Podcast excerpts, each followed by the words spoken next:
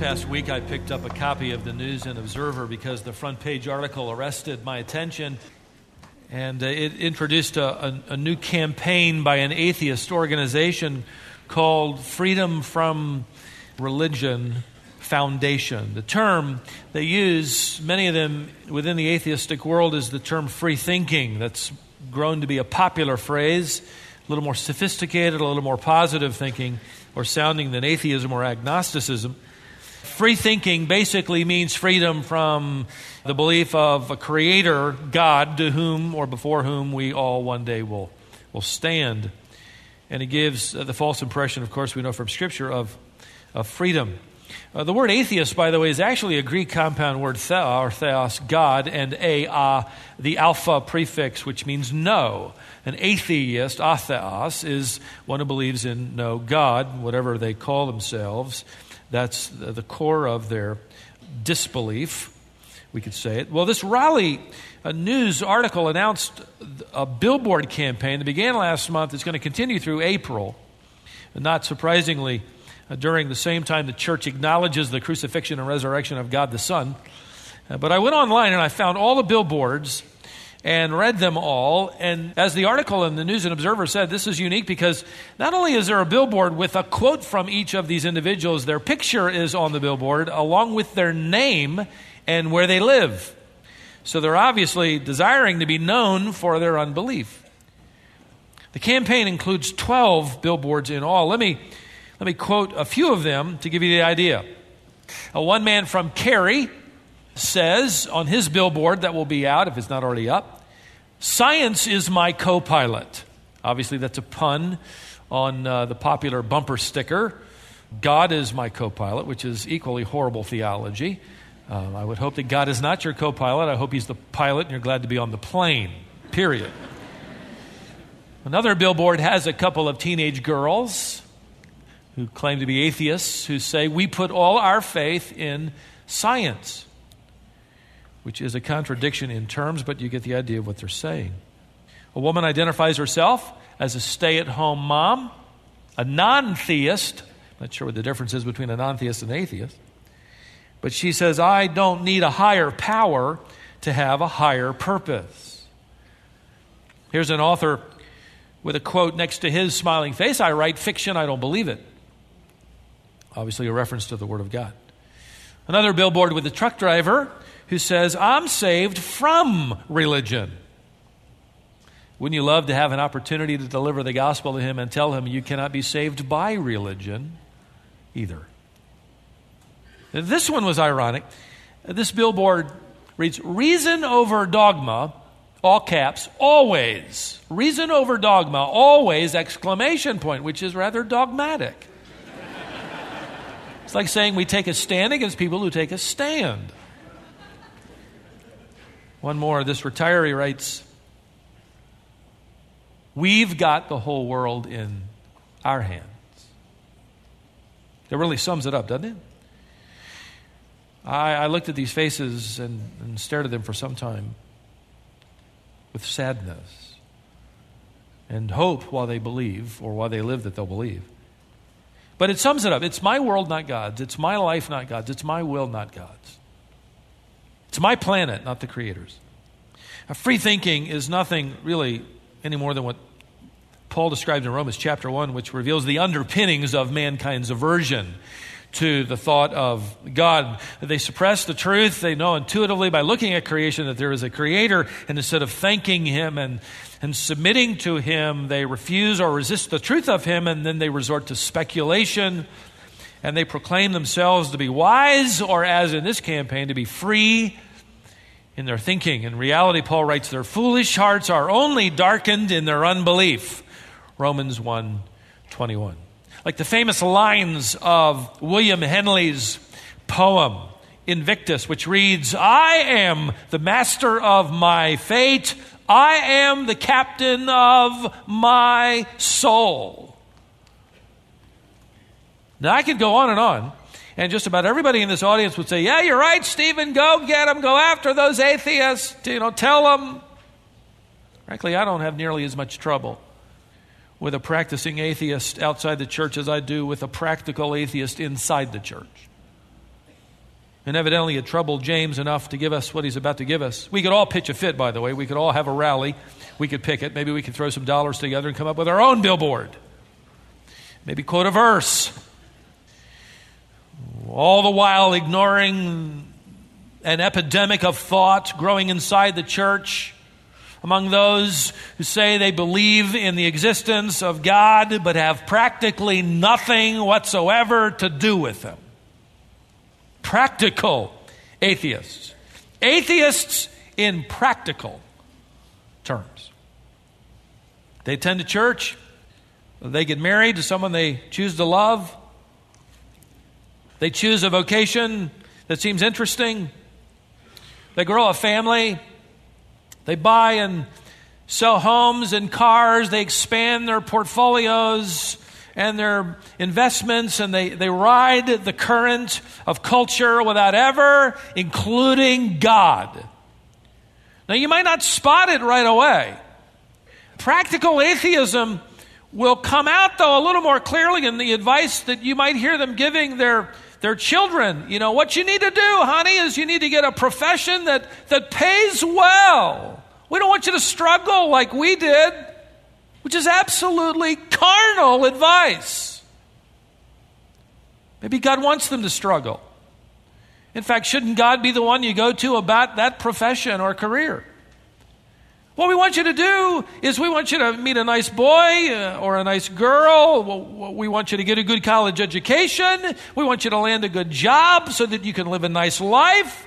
Surely God would want all of that for you. You don't even need to really bother asking Him because Mom and Dad don't ask Him either. See, practical atheism is living and thinking and deciding without ever giving any serious thought to the Word of God, much less the wisdom of God. Practical atheists fill our churches, and they watch their P's and Q's. They try to stay out of serious trouble, but they will never agonize with the Lord over questions relative to their own lives. Lord, am I really pleasing you? Is this decision that I'm about to make acceptable to you? Would you please direct my steps today? Lord, would you give me wisdom at school today? I want to live out my relationship with the Word, the living Word, and the written Word. Lord, help me at this very moment as I encounter a new week at the job. I know temptation is waiting there for me. Would you help me? I surrender to you to enable me to overcome the temptation to lie or to gossip or to flirt or to steal or to cheat or to procrastinate or to goof off or whatever. Lord, I want to represent you well today. My life is yours. Augustine's classic statement, love God and do as you please. What he meant was pursue God's glory, follow Him with abandon, passionately desire His pleasure, love God and do as you please, meaning give Him the right to change what pleases you. But love God and do as you please is turned around by practical atheists so that it simply reads, do as you please and God will probably trot along. It's practiced by millions of people who say they believe in God but have very little to do with Him. Many are no doubt self-deceived and unconverted, unregenerate, having never come to genuine faith and repentance. To them, the Apostle Paul would issue the challenge, examine yourselves to see if you are indeed in the faith. 2 Corinthians 13:5. But I don't think that's who James is writing, as we're going to see. He's going to challenge practical atheism among believers so that we are challenged who live like them. In practical terms. In fact, it'd be easy to say, well, he's just talking to unbelievers, so we're off the hook. No, it's possible for a genuine believer to live a self-absorbed, self-centered, disobedient life. I mean, think about it. Is it possible for a Christian to be self-centered? Is it possible for a Christian to think more of his own pleasure and desires than God's pleasure? Is it possible for a Christian to make a decision without ever asking God's counsel? Is that possible? Three of us believe it is. Well, when is the last time we looked in the mirror with any measure of honesty? And the particular mirror that I want to hold up is the one delivered, as you know, by the half-brother of our Lord to Jewish believers scattered throughout the empire, the mirror of God's word. I'm looking at James chapter 4, where James describes the lifestyle of a practical atheist. He doesn't call into question their conversion. He calls into question their character and their lifestyle. Now, what I want to do is read verse 13. We'll just go to the end of the chapter, and then we'll go back and take it apart, okay? Come now, verse 13 says, you who say, today or tomorrow we will go to such and such a city and spend a year there and engage in business and make a profit. Yet, you do not know what your life will be like tomorrow. You're a vapor that appears for a little while and then vanishes away. Instead, here's what you ought to say. If the Lord wills, we will live and also do this or that. But as it is, you boast in your arrogance. All such boasting is evil. Therefore, to the one who knows the right thing to do and does not do it, to him it is sinning. It's a lifestyle of sin in its arrogance and its boasting. Now, in the text that we just read, the practical atheist is making at least five choices all on his own. Let's go back and take a look. First, he is choosing his own timetable. Look at verse 13. Come now, you who say today or tomorrow. The word translated, by the way, you who say, is referring to someone who is carefully reasoning out his thoughts. He's mapped it out. This is not a haphazard. This isn't a spontaneous, hey, we're going to let's do something today or tomorrow. Now, this is someone who's thought it through, reasoned it out. And he's come to the conclusion that this enterprise that he's about to begin, the planning of it, this is the best day, no later than tomorrow. Tomorrow at the latest, now is the perfect time according to the way I'm looking at it. Have you prayed about it? Well, why? None of this is wrong. God wants me to be happy, of course, and I'm not violating anything that I don't. I'm sure he wouldn't want me to wait until next week. Today, tomorrow at the latest, that's the perfect time. If you've been a Christian for very long, you've discovered the critical issue of timing, haven't you? There are a lot of good things you can do. In fact, James will not condemn anything that they have decided to do. But the timing of them is surrendered to God, because timing matters, doesn't it? And so you're learning to pray, I trust, not only about saying the right thing, but saying the right thing at the right time. Not just doing something, but doing that something at the right time. When do I move? When do I change jobs? When do I have that conversation? When do I implement that decision? When do I buy that? When do I sell that? And on and on and on.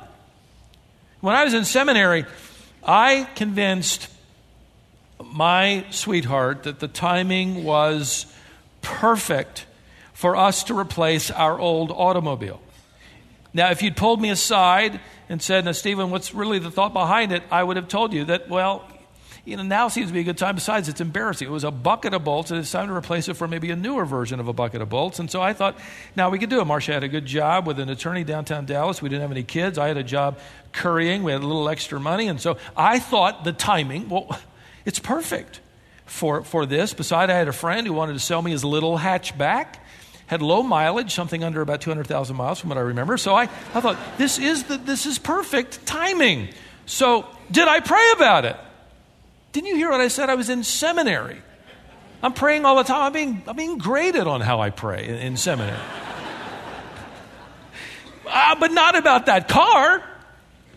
So my wife went along with me. We bought that little hatchback, wrestled the payments into our budget, and then it was about 2 weeks to the day that I found out about a job that was opening up currying for one company, which in the currying world, that's just kind of the ultimate. You're not currying for everybody. You got one company. And to make matters even better, this company was led by a president who was a believer, and several of his associates were believers. In fact, I would end up leading them in Bible study. It was a delight of my seminary experience there in Dallas. And they had decided years earlier that they would only hire Dallas seminary students, and they could keep the job until they graduated, which was wonderful that you had that kind of set up. And they did that because they could trust the DTS students, and second of all, because they wanted to bless them. They wanted to be an encouragement to that seminary student. And here's how they decided to bless that seminary student. They offered, and since I got the job, they offered me 7 days a week, 24 hours a day, all expenses paid, including gas, oil, and even regular detailing, a beautiful new Buick LeSabre. Now I've got this hatchback with plastic seats, sitting in the parking lot of our apartment complex, and I hadn't even looked at that car carefully enough to notice it didn't have air conditioning. And this is Texas, of all places. I know, just go ahead and say, you dummy, what were you thinking? I wasn't serious, John. Now I got payments, and we paid on that thing for nearly a year until I finally talked the original owner back into taking it back, and I sold it back to him at a loss. I've often thought about that decision, which was practical atheism. And did I ever pay for it? It cost me. You ever jump ahead of God? See, if I had only prayed about that for 2 weeks, wow. James is holding the mirror of the Word up to the believer with this startling revelation that a practical atheist doesn't do bad things. He just chooses to do the things he chooses to do on his own timetable. Secondly, he chooses his own destination. James writes, today or tomorrow we will go to such and such a city. This is where we're going to live. This is where we're going to move. You ever prayed about where you're going to live? You ever prayed about where you're going to move? Well, why bother? It's a great place to live. Fits our budget. It's a nice neighborhood. Well, why would God do anything other than just stamp, approved, approved, approved, approved, approved? It's perfect. Third, he chooses his own tenure. James describes them saying in verse 13, we're going to spend a year there. Literally, the language says, we're going to do a year. It implies, by the way, more than some casual life. They are literally planning to use that year actively. They are presuming they've got the whole year. It's at their disposal. They can use it as they have decided. In fact, the construction that James uses here implies that after that 1 year, they've already set in motion plans for the following year. See, these men, women perhaps, along with them, couples, families, we don't know, they've got it all mapped out. And as far as they're concerned, it is all up to them. Don't overlook, fourthly, they're choosing their own occupation. Do you notice that? He adds near the end of verse 13, they were going to engage in business. The word business is the word emporusamatha, which gives us our transliterated word emporium. An emporium is a center of trade. It's a place that provides opportunities for buying and selling and conducting a business. We consider New York City to be one of the world's great emporiums. It's a city of business. These Jewish believers are savvy. They've chosen a trade center. They've figured out all of the details on building their business. They've analyzed the right time to launch the marketing plan, when to show up, where to live, how to engage in that business. James never says any of that is wrong. However, what he's leading us to understand is that they are presuming that it's all their own thinking, choosing, deciding. They're also presuming one more thing. Did you notice? They're choosing their own outcome. Verse 13 says, we will engage in business and make a what? Make a profit. That is their ultimate goal, the final outcome of their enterprise. We're going to succeed. And by the way, there's nothing wrong with that either. Why would God be against any of that? See, these are the five assumptions of practical atheists. Someone who has placed his trust in Christ, but at some point in life, maybe for a month, a year, a moment, has chosen not to care to include him in any of his plans. And so these individuals are saying, I know when I'm going to start my business. I know where I'm going to live. I know how long I'm going to live there. I know what I'm going to do while I'm living there. And I know what's going to happen because of what I'm doing while I'm living there. You see, the practicing atheist out there, that's how they live. That's how they move. That's how they think. That's how they decide. We would expect them to, because they deny the existence of God. Why would they ever include God? They don't believe He exists. We say we do believe. And James isn't describing them. He's describing those in the assembly who can live and plan and act in practical terms as if there is no God. Now, again, don't misunderstand. God is not against planning. In fact, He is against not planning. Paul wrote to the Ephesians, be careful how you walk, making the most of your time. Ephesians 5:15. He wrote to the Thessalonians that work is honorable. If a person can work and they refuse to work, that is dishonorable. 2 Thessalonians 3. Solomon wrote, go to the ant, thou sluggard. Observe her ways. Observe her industry. And be wise. Watch her, prepare in summer, and then bring in the harvest. Proverbs chapter 6. James is not rebuking these merchants for their plans. In fact, he's not even condemning their desire to make a profit, which is a good thing to do when you're in business. He is rebuking them not for their occupation, not for their anticipation. He's rebuking them for their secularization of mind and heart. They're living just like a worldling, without any acknowledgement of God. Just like the world. They're all about buying. They're all about selling. They're all about marketing. They're all about commerce. They're all about moving. They're all about setting things up. They're all about everything that God would certainly say those are things you ought to be thinking about. It's just they've left Him out. That's practical atheism. Are you a practical atheist today? Now, having described how a practical atheist thinks, James is going to describe for us what the practical atheist overlooks. He's going to give us two realities overlooked by these individuals. The first reality is this. So simple that, of course, we would say we understand that and believe it, but we overlook it. Number one, that life is entirely unpredictable. Life is entirely unpredictable. Look at verse 14. You do not know what your life will be like tomorrow. Have you overlooked that? Have you forgotten that? You don't know what will happen to you tomorrow. I love the way Eugene Peterson paraphrased it to read, you don't know the first thing about tomorrow. And that's true. We plan, but we must not presume. That March 11th earthquake that we've been reading about, creating those tsunami waves that hit the northeast coast, literally wiping out towns and villages. 4 trains, including one passenger train, just disappeared. Japan has one of the world's most sophisticated warning systems because of their location.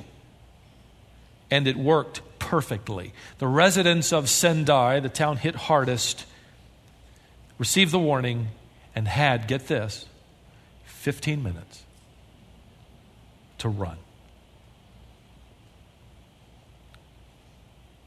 I don't know about you, but I went online and I watched the footage taken from an airplane that captured.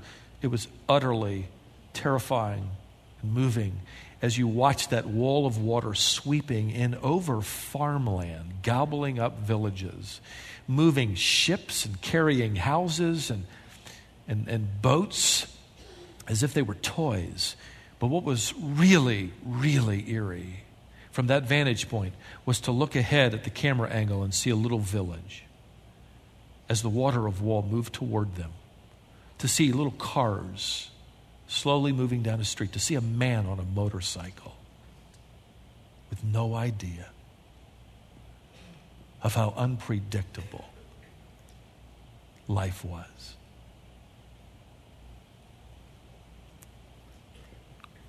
You don't know what your life will be like tomorrow.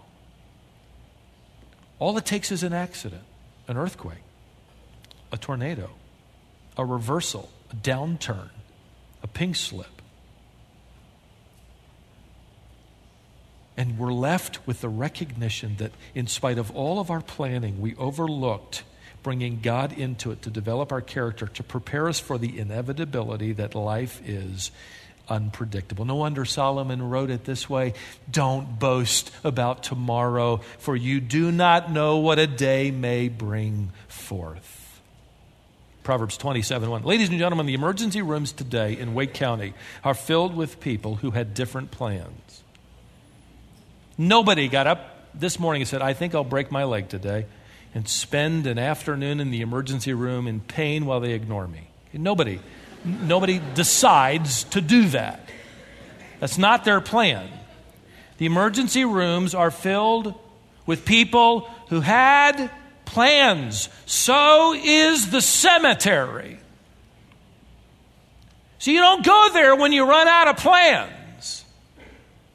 You're not put in there because, well, I didn't have any plans.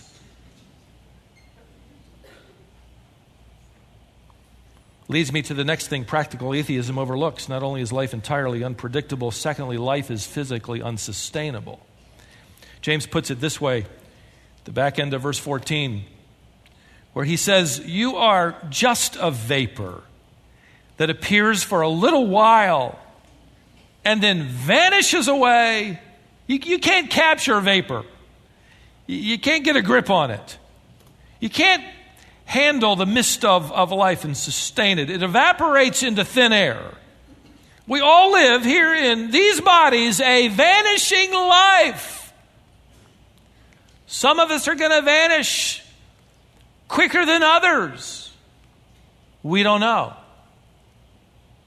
But we all live within these bodies, this vanishing life. You cannot bottle life. You can't keep it from slipping out, escaping, and continually moving until it finally, as we know it now, runs out. Like the poem that goes, "When I was a child, I laughed and wept. Time crept.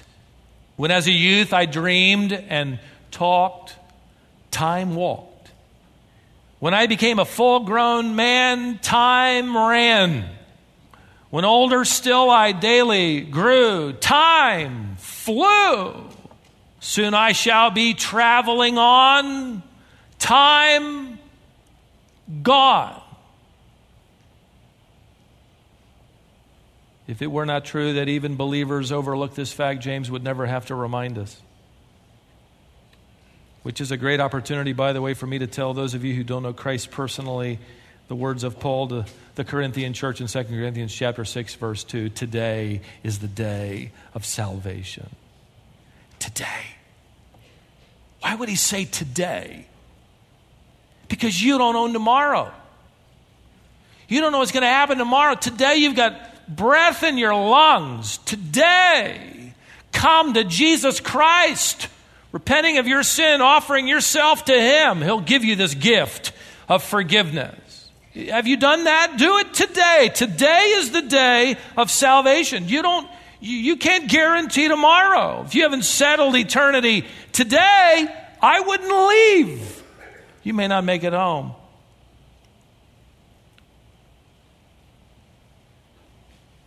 You say, "Stephen, I'm young." I'm young. I know you are. From where I'm standing, I don't see an old person in here. Of course, you can't see, the lights are out, but... I read recently of the author whose book just kind of swept the publishing industry a few years ago. The book is entitled 100 Things, 100 Things to Do Before You Die. It's sort of spawned a publishing genre. Just a few months ago, at the age of 47 years of age, he fell inside his home, struck his head, and died. The subtitle to the newspaper article that I clipped recorded the words, "He was halfway through the 100 things to do before you die." Halfway. He was 47. Now, some of you young people think, oh, he lived a full life. What's the problem with that? No. Just wait. I clipped another article just this past week from USA Today. Told the story of an undefeated high school basketball team. It was playing its last season, regular season game. They had gone undefeated. It was quite a year.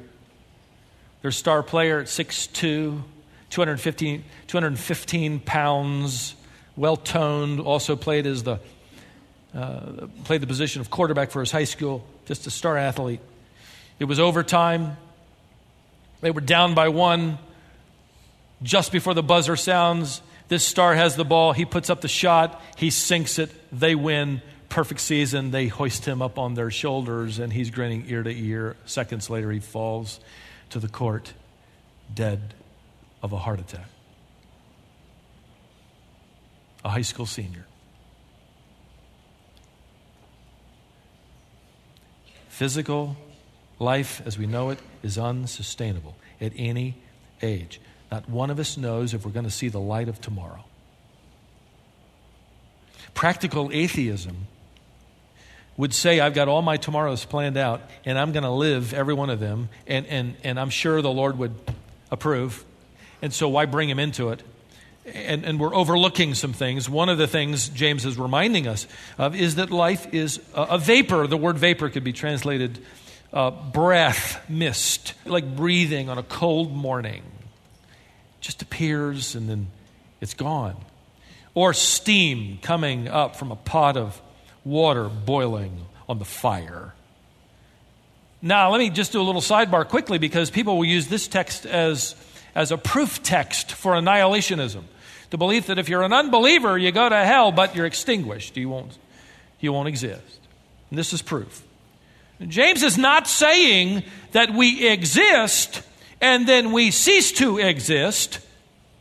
In fact, he's using the same root verb twice, meaning to appear, one positively, one negatively. What James is saying is that we appear for a moment, and then we disappear. We are visible for a moment, and then we are invisible. We don't cease to exist. We just change form. Like vapor, it still exists, just in a form we can no longer see. Your life is a vapor. You see it now, but quickly you will not see it. So if you're going to plan anything, James is implying, plan on a short life. Don't overlook the unpredictable nature of life, and don't overlook the brevity of life. In fact, businessmen during the days of James and on into the 2nd and 3rd century would often write the words memento mori into the first page of their accounting ledgers. Memento mori means consider, remember your mortality. Isn't that an interesting thing to put at the beginning of your accounting ledger? Remember your mortality. In other words, don't get so busy that you come away with the presumption that you're going to have that job and that life forever. So Philip of Macedon, the father of Alexander the Great, I was reading just recently, had a staff member who, it was his job every morning to stand before him and say, "Philip, one day you will die." Unlike Louis the 15th, who banished the word death from his court. You were never allowed to say that word. Whether you banish it or you have somebody remind you, God intends the remembering of mortality, the thought of death, to be something that does not escape our thoughts. In fact, the Scriptures repeatedly remind us of it. Our lives, Isaiah wrote, are like the flowers of a field. They bloom now, and then in a few hours, days, they're gone. Job said, our lives are like leaves in the wind. We're like a shadow passing. Moses, who wrote the psalm recorded as number 90 in our psalm book, at verse 12, said, to number our days, to prepare or present a heart of wisdom to God. Number our days. Literally, number them. Now, if that kind of exercise does not lead to godly wisdom, if it just leads to some kind of morbid fascination, we wouldn't be encouraged to do it. Instead, it actually leads to a heart of wisdom. And James will tell us to think about it. It is the cure, among others, to practical atheism. So how wise are you? You answer that by answering the question, how recently have you considered that you're not going to live like you are right now for very long? This is a good exercise. So let's do it together, okay? I'll lead you in it. Let's assume that we're going to live to the average age of Americans today, which is right at 77 years. It's inching up, but right about 77. So let's assume the best of health and vitality, which wouldn't include me, but let's just throw me in there with it, and maybe you too, okay? How many days do you have left? Well, if you're 15 years old, you have 22,630 days left.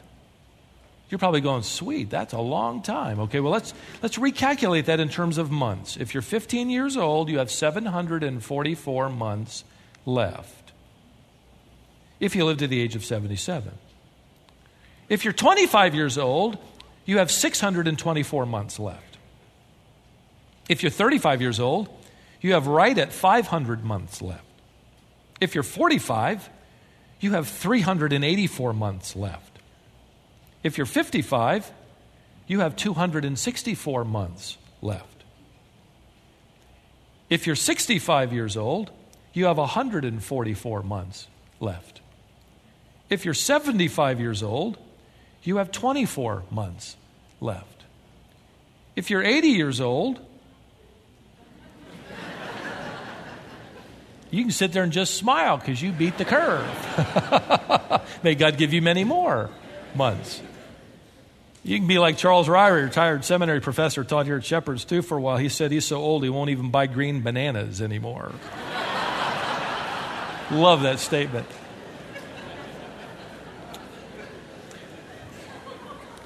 Five years ago, I brought this vase to church. I thought I'd bring it back. This is my little exercise. This vase is filled with little green marbles. Each one represents a month that I have left to live. If I live to be the age of 77 at the end of the month, if I remember, I pull one out and throw it away.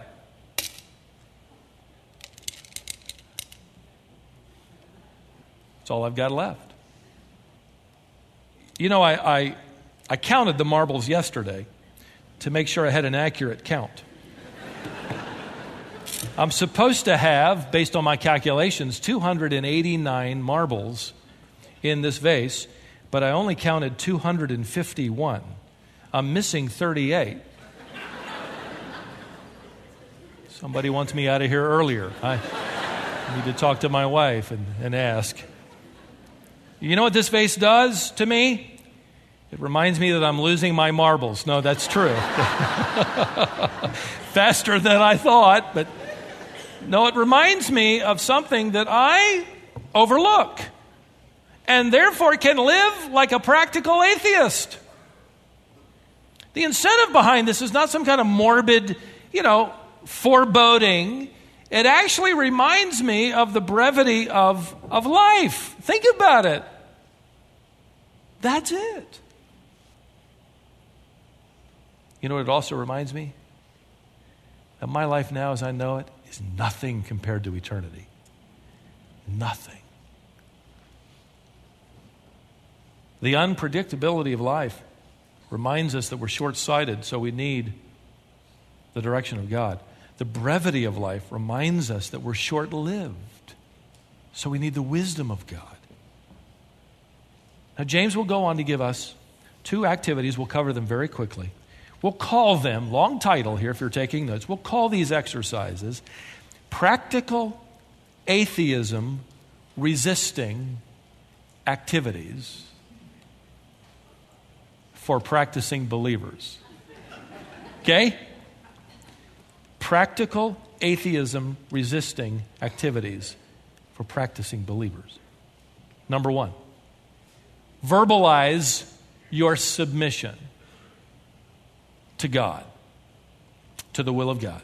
Look at verse 15. Instead, okay, he's told us what we're saying if we're living as practical atheists. Now he says, instead, you ought to be saying this: if the Lord wills, then we will live and also do this or that. In other words, you no longer talk like you're the sovereign. Verse 13, I'm going to do this, and I'm going to live there, and I'm going to do that, and for how long, and then I'm going to determine my own success. James says you need to stop talking like you're the sovereign, and you need to be talking like you're the slave. We have no will other than what we present to his will. Lord, is it your will? And so we learn to say, Lord willing, which is a wonderful thing to practice saying. It's another way of saying whatever the Lord wants. Let me ask the Lord about it. Let me check with the Lord. Let me talk to my sovereign master first. This isn't my life. I have no decision to make apart from what his will might be. Anything less, as James writes in verse 16, than evil, arrogant, boasting. So verbalize your submission to your Lord. This is how the Apostle Paul talked. I will come to you soon if the Lord wills. 1 Corinthians 4:19. I hope to remain with you for some time if the Lord permits. 1 Corinthians 16:7. Perhaps now, by the will of God, I'll be able to come to you.